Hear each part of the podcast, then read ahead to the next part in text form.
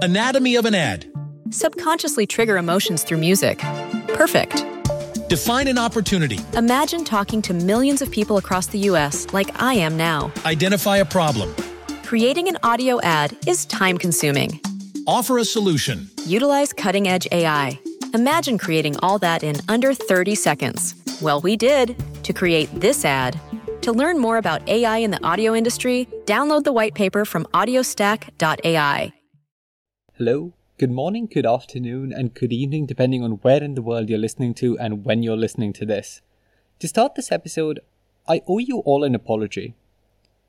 I somehow managed to go through all 30 minutes of the previous episode without calling Nepal the ceiling of the world, or the roof of the world, or using any superlative on height. So, how about we start there? With the geographical landscape of landlocked Nepal. And let's talk economics and other things, not history, shall we?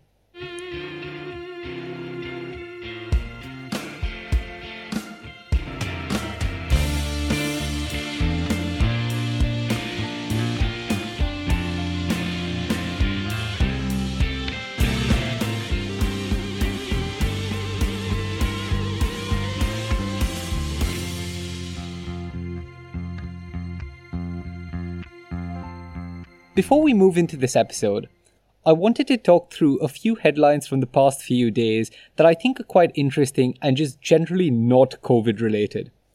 A first is that Turkish courts and the Turkish president Recep Erdogan have condoned a move to convert Istanbul's iconic Hagia Sophia from a museum to a mosque. The monument was constructed as an Orthodox Christian church 1500 years ago before the Ottoman Empire converted it into a mosque in the 15th century, and after which a secular Turkish government made it a museum in 1934. A second headline is that Poland had its second round of presidential elections between the incumbent conservative Andrzej Duda and the liberal Warsaw mayor Rafał Trzaskowski on Sunday, the 12th of July. The third is that the Dominican Republic held presidential elections on the 5th of July, with the opposition candidate Luis Abinader winning a simple majority. The fourth is that Singapore also had its general elections on the 10th of July, with the ruling People's Action Party winning elections, although their overall support seems to have dropped. And finally, bringing us quite nicely full circle, heavy rains have triggered flash floods and landslides in Nepal this past week and have killed 40 people, along with others that are reported to be missing. On that rather upsetting note, let's try understanding the trade and terrain of Nepal. Most of you would probably know that the highest point above sea level, Mount Everest, exists in Nepal, and most of Nepal is mountainous. This predicates why it has been so difficult to invade Nepal in history and underlies why Nepal has managed to be a largely autonomous region despite the history of South Asian conflict and infiltration. The shape roughly resembles that of Portugal, and it's roughly the same size of the United Kingdom. Nepal can physiogeographically be divided into three areas the mountains, the hills, and the lowland plains or the Terai region, moving from north to south in the country. Within these regions, Nepal is home to five altitude dependent climate zones, from the low lying tropical and subtropical region to the high altitude climate, which resembles almost an Arctic ecosystem. The mountainous region of Nepal is around the border with China, which makes it difficult to establish economically convenient and viable trade routes between the two countries. It's also why historically Nepal has traded a lot more with India just out of pure convenience. The mountain region is home to 8 of the 10 highest peaks in the world, with Mount Everest, Mount Kanchenjunga, and Lhotse as the three highest peaks in the country. The Terai region forms the northern extent of the Indo Gangetic Plain and are, is fed by three major rivers, and it also forms the border between India and Nepal. The hill region, which lies in the middle of the two border regions, is home to the country's capital Kathmandu Valley, and it's the most fertile and urbanized land in the country. We'll come to Kathmandu and the central business district in a bit, but it's worth understanding how the geographic landscape plays out in terms of biodiversity and natural calamities. The Himalayan mountain range was created through the crashing between the Eurasian tectonic plane and the Indian section of the Indo Australian plate that are still moving towards one another and into one another. This implies that Nepal is present on a massive fault line that would be incredibly prone to earthquakes. This is indeed true, as, along with facing severe thunderstorms and erratic rainfall, it experiences the occasional earthquake, with the most recent one hitting in 2015, amassing a death toll of nearly 9,000 people with a moment magnitude of 7.8 on the Richter scale and two large aftershocks. The damage estimate from that earthquake was 5 to 10 billion US dollars, which is massive considering the gross domestic product of Nepal was $21.5 billion in 2015. And this resulted in a state of emergency being declared after relief efforts were underway to resurrect Nepal's economy and repair the damages. I'm going to end this section with a quick note on Nepal's biodiversity. Nepal's geography and climate profiles provide conditions that have led to a rich diversity of flora and fauna in the country. The country houses 112 forest ecosystems and 118 total identified ecosystems. Within these, it has 3.2% of the world's known flora and 1.1% of the known fauna, which is again quite substantial considering how small the country is. These include 284 species of flowering plants, 160 animal species, and several species of bird, along with 14 species of herpetofauna that are endemic to Nepal. 55 species of wild animal and 18 species of trees found in the mountains, as well as some bird species, are among the endangered groups in the country. The birds that inhabit the tropical and subtropical and lower temperate do- zones are especially at risk. Funds for biodiversity management, conservation, and protections are largely provided by the government of Nepal as well as international charities. Nepal's economy is primarily agrarian, with around 30% of the land being used for agriculture and 30% being forest. This is, of course, dynamic considering Nepal is rapidly urbanizing and the amount of forest cover is decreasing. Since timber is a large source of fuel, there has been rapid deforestation, especially since the 1990s. Nepal's gross domestic product per capita was $3,300 at purchasing power parity, with a nominal GDP of $1,048 in 2019. Nepal has a population of over 26 million people with a median age of 24 and life expectancy around 65 years of age. This indicates that the average population age is still fairly young, and this does inform the current political climate within the country, especially with the protests against the incumbent Oli government. The infant mortality rate is 44 deaths per 1,000 live births, and the population c- comprises a diverse ethnic demography with a low literacy rate. The major languages spoken within Nepal are the two Sanskrit derived languages Nepali and Maithili. The religious demography comprises an 81% Hindu population, a 9% Buddhist population, a 4.5% Muslim population, with 3% of the population being Kirant and 1.5% following Christianity. There is a significant Nepalese diaspora in Saudi Arabia, Qatar, UAE, Australia, the UK, and India. The diaspora that works in the Middle East largely works working class and household jobs similar to other migrants from South Asia. The country also houses a large population of Indian migrants and refugees from Bhutan and Tibet. Nepal internationally is classified as a developing economy, with 25% of the population living below the poverty line, and remittances accounting for about 30% of their GDP. The rate of remittances especially increased after the 2015 earthquakes, after which Nepal was the beneficiary of several billion dollars of international donations and charity. A few statistics that are worth bearing in mind as well is that the rate of inflation currently sits at 6.1%, and the Nepali rupee is pegged against the Indian rupee. This might be a slight concern as Nepal's trade with China increases and the proportion in, of the yuan in the foreign exchange reserves increases, forcing Nepal to sell some of the Indian rupee. It might also be beneficial to fix their currency against a more stable currency such as the yuan or leave it floating, considering India's currency is also fluctuating in terms of strength and might, be- might harm Nepal in the long run. The employment rate as of 2017 was 36%, with 70% of the labor force being employed in the agricultural sector. The current growth rate of the economy is 7%, and Nepal has a gross external debt of around 5 to 6 billion dollars. As of 2017, their largest trading partner for both imports and exports was India, and they majorly exported textiles and agricultural produce and imported fuel, machinery, industrial equipment, electrical goods, and medicine. Of course, this is also subject to change after Nepal entered the Belt and Road Initiative agreement with China, and over time it is likely that the trade balance between Nepal and India is likely to decrease, and Nepal and China is likely to increase. The current trade balance with a heavy reliance on India also underpins why the Nepali rupee is pegged against the Indian rupee. As of June 2020, $1 is worth 121 Nepali rupees. Despite their large gross external debt, Nepal have been fairly good at managing their current account and budget, and they have not run into significant budget or current account deficits of late.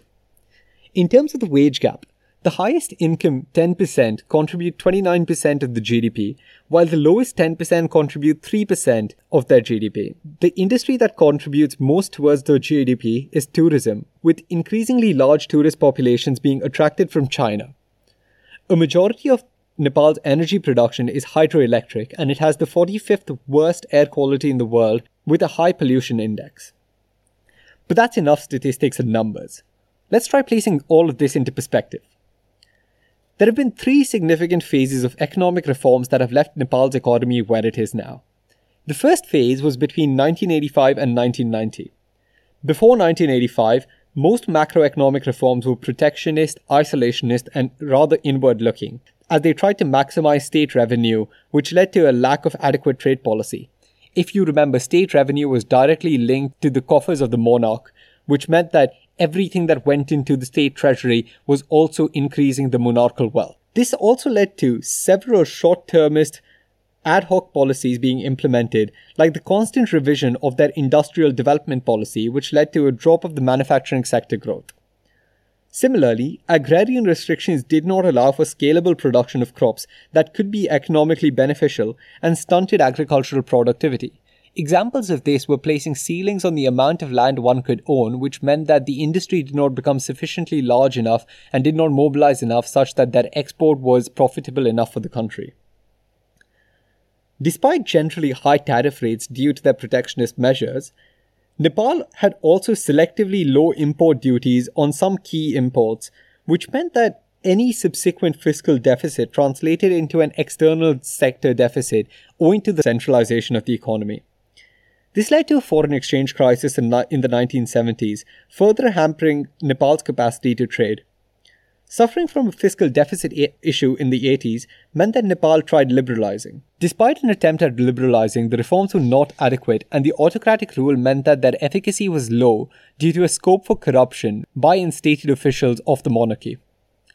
After the success of the People's Movement in 1991, the faith in industry in Nepal improved and invited the development and growth of a private sector in the country, along with high rates of foreign direct investment. The Kingdom of Nepal's economic plans are numbered as the first economic plan, second economic plan, etc. And the eighth economic plan, which was triggered in the 1990s, is particularly worth noting, as it sets sustainable development goals for the economy to work towards and try to achieve, along with an increase in the number of donors and increasing open borders. This meant there was a spike in Nepal's growth after their democratization. An economic stabilization program that had been put into effect in the late 80s saw a decrease in the fiscal deficit and an improving in their foreign exchange rate. Further, there was a revision in their tariff policy and a revamping of tax administration, which facilitated the increase in economic growth. The Privatization Act was signed in 1994, and by 1997, 17 public enterprises had been privatized. The problem was that privatization led to the loss of some jobs and did not improve the efficiency and economic returns to the projected extent, and after 2002, the rate of privatization in Nepal decreased. While these privatization policies were a step in the direction of growth for Nepal, subsequent political instability meant that the full potential of these reforms has still not been realized, especially due to the protests and labor union strikes around 2006. This also contributed to the Maoist faction of the Communist Party's movement that has currently led to their reign in the country. There are fiscal federal reforms in progress that are trying to increase the transfer of resources and administrative capacity of local governments. The 2019 National Work Plan has seen an increase in private investment into the economy, and the government has plans underway to cut the fiscal deficit by improving tax mobilization and administration. Further, there are reforms to help increase the export and support local production such that they can substitute imported produce. Nepal does have a significant migrant population in both India and China. These in particular provide significant remittances to the country.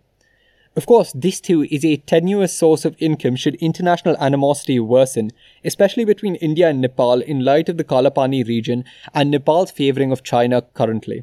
Perhaps the biggest challenge in Nepal's economy is their reliance on agriculture despite fairly erratic weather such as monsoons. This often leads to crop reductions, and the government is actively trying to improve institutional frameworks to increase their res- resilience to climate shocks. The most recent example of this was, of course, the heavy rains in the pl- past week that led to flash floods and a massive destruction of cropland as well. Considering Nepal and China's allyship in the Belt and Road Initiative and China's development of 5G networks, the provision of these networks for Nepal would be hugely beneficial in data management and increasing the efficacy of the switch to a federal government structure. There has been an increase in the public and private data gathering and statistical agencies within Nepal, and these are helping develop sustainable growth goals and models and indicating areas that need addressing within the federal structure by assaying the needs of central and state governments. An investment summit in 2019 saw active participation by China picking up most of the development projects in Nepal. Of course, of the proposed development projects, most were not picked up, but of those that were picked up, a significant chunk went to China and independent private contractors that operate within Nepal. These include deals to help improve the energy sector and the development of special economic zones through public private partnerships, in addition to signing a new transport and transit treaty with China to improve trade links and trade routes. The trend, therefore, is broadly leaning on a decrease in the dependence on India and the formation of closer economic ties with China and the Belt and Road Initiative. Should Nepal not default on their loans through the BRI, it is projected to be a significant benefit to Nepal's economy and open the Nepalese economy up to trade, especially north into Asia. Honestly, at this point, I cannot be bothered talking about COVID 19 as it's probably the only thing that's covered in the news. But it's worth mentioning that Nepal has around 15,000 reported cases with under 50 reported deaths, and it's extended its lockdown until the 22nd of July. Nepal has increased the amount of testing, but the local population is fairly agitated that the government's response has been inadequate, lackadaisical, and not nearly rapid enough to tackle the pandemic. Nepal's pharmaceutical industry has been impacted heavily as one of Nepal's largest imports is medicine, and this puts them at high risk due to the cessation of most shipping and cross border trade. It's also worse considering India is becoming increasingly averse to trading with Nepal, and a large chunk of the medical resources come from India.